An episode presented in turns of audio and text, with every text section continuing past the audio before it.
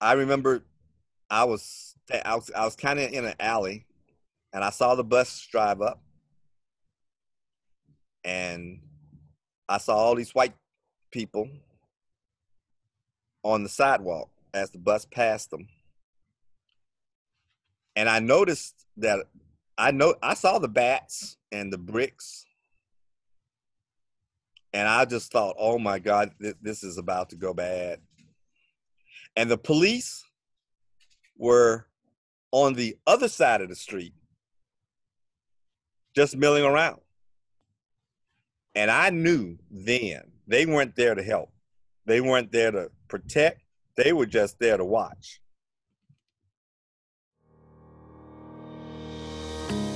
Welcome to Peter and Phil's Courageous Conversations, a podcast addressing race relations and social issues in hopes that you'll be inspired to do the same. Now, let's begin our conversation with your hosts, Dr. Peter Weinstein and Dr. Philip Nelson.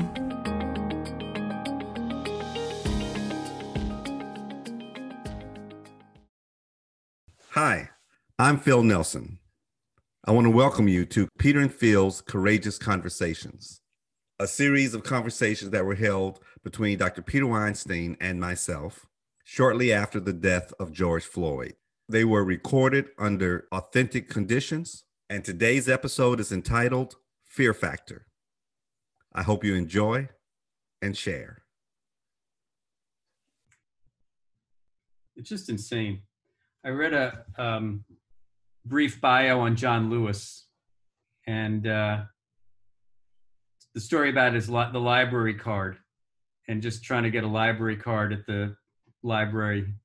And, yeah, he, he he gave a speech when he they get when they named the library after him. Yeah.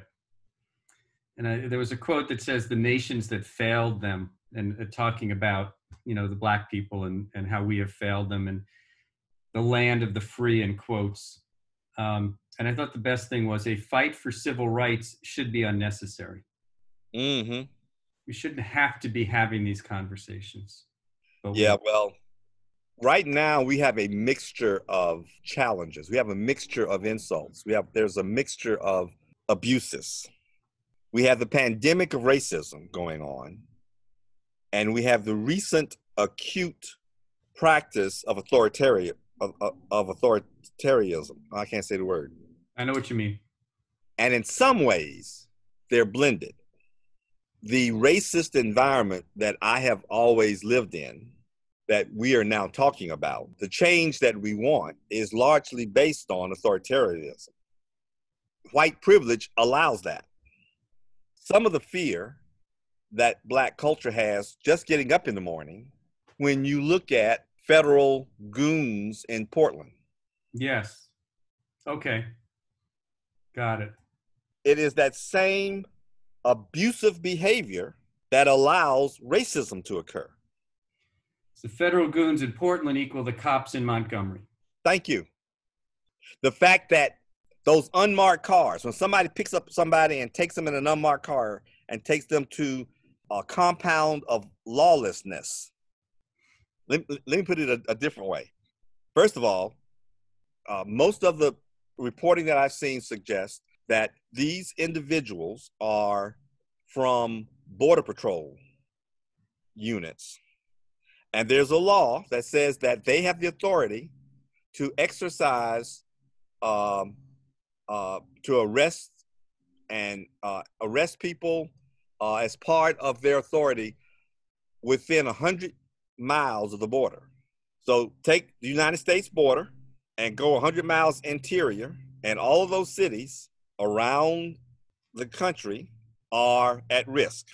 And the ACLU has compromised in law, et cetera, et cetera, that says that when immigration, when when border protection is an issue, border patrols can detain people without acknowledging who they are. They forfeit the right to search. They they don't have any inalienable rights because they're they're treated as immigrants.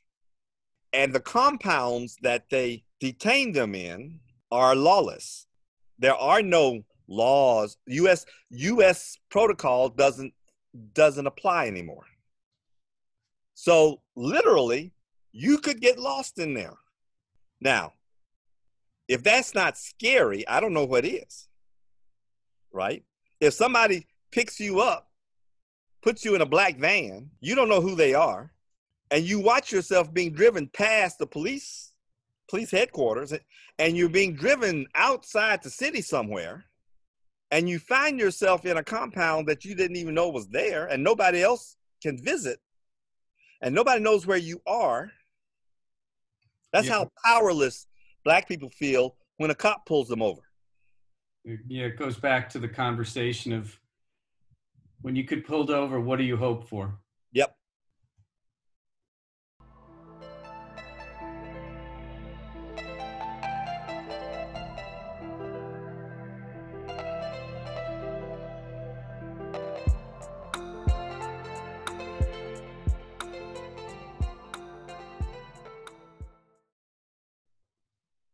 as you grew up? What did you think about police?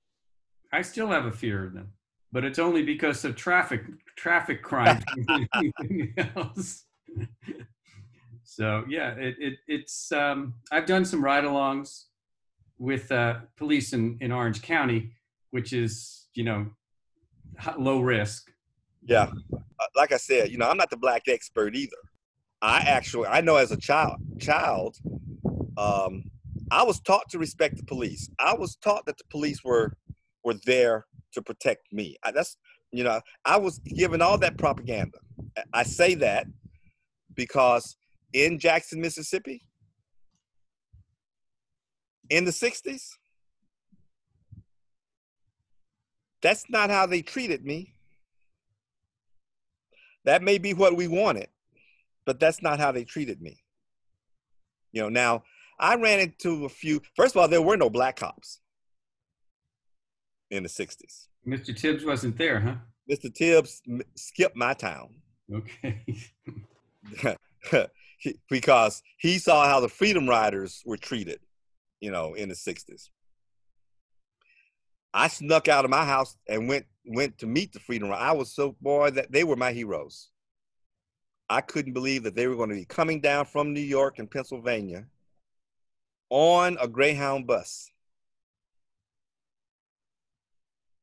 And I also didn't believe they were going to make it to Jackson. I believed that they were going to get to Atlanta, and somewhere between Atlanta and Montgomery, something was going to happen. I knew they weren't going to get out of Montgomery, but they got out of Montgomery. And that's just because I bought into the thing that I bought. You know, every state is better than the, than the state you're not in. You know, and so Mississippi and Alabama used to argue about which one was at the bottom. It was a battle to the bottom, huh? It was the battles of the bottom. But anybody, it, all every, all the black folk in Mississippi thought Alabama racism was was worse because they had George Wallace, and everybody and all the black folk in Alabama thought Mississippi was worse. I remember I was I was I was kind of in an alley, and I saw the bus drive up, and I saw all these white people on the sidewalk as the bus passed them, and I noticed that I know I saw the bats and the bricks, and I just thought, oh my God, th- this is about to go bad. And the police were on the other side of the street just milling around. And I knew then they weren't there to help. They weren't there to protect. They were just there to watch. And the bus pulled up in Greyhound station and people started getting off and the crowd just sat and they started yelling at them, but nobody moved until they were sure the bus was empty. And, and all the Freedom Riders had gone inside the terminal. And then they were trapped. Next thing I know, that throng was just, they were in front of the door. And they had created essentially a challenge line to the bus so so that they had to walk through them to get to the bus and um, there was a radio personality that was a friend of ours. His name was Joby Martin, and he was down there. He went. He was down there too, and you know, a lot of local celebrities were there to meet them. M- most of them were black, and uh, Joby Martin went walked walked through walked straight through that line, went inside to welcome them and everything, and then when they got ready to leave and they started walking out, and the crowd's getting long, large, you know, larger and larger, and at some point somebody went in and dragged somebody out. And of course, they had been they had been trained in nonviolent protest, etc., and they weren't fighting back. They they all came out to, to and they sat down around this person that they had dragged out. That was like feeding fish. The crowd just started throwing bricks at them and swinging the bats and and then people started running and some of them tried and then they blocked the bus they wouldn't let the bus driver open the door and so then it was just a melee and anybody who got through the crowds the police picked up and arrested. Did nothing to the people that were beating people. I guess they arrested them for getting beat.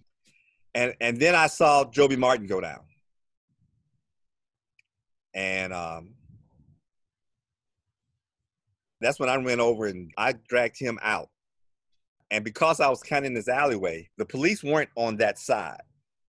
And I don't know how I got in, but I knew there were no police where I was. So I went back where I came from. And he was a big man. I was a little small boy. I was small, skinny, but but he could walk. But he was dazed and I put him upside the wall and I had just enough money to call my father. And I went and found the phone booth and because this is before cell phones and everything, you know. And I called my father, and he's like, "Where are you? What are you doing there?" You know. And he was like, "Get the hell out of there, boy! When you get home, I'm gonna say, like, Daddy, Joby Martin's hurt. He needs help. Got to come get us." What?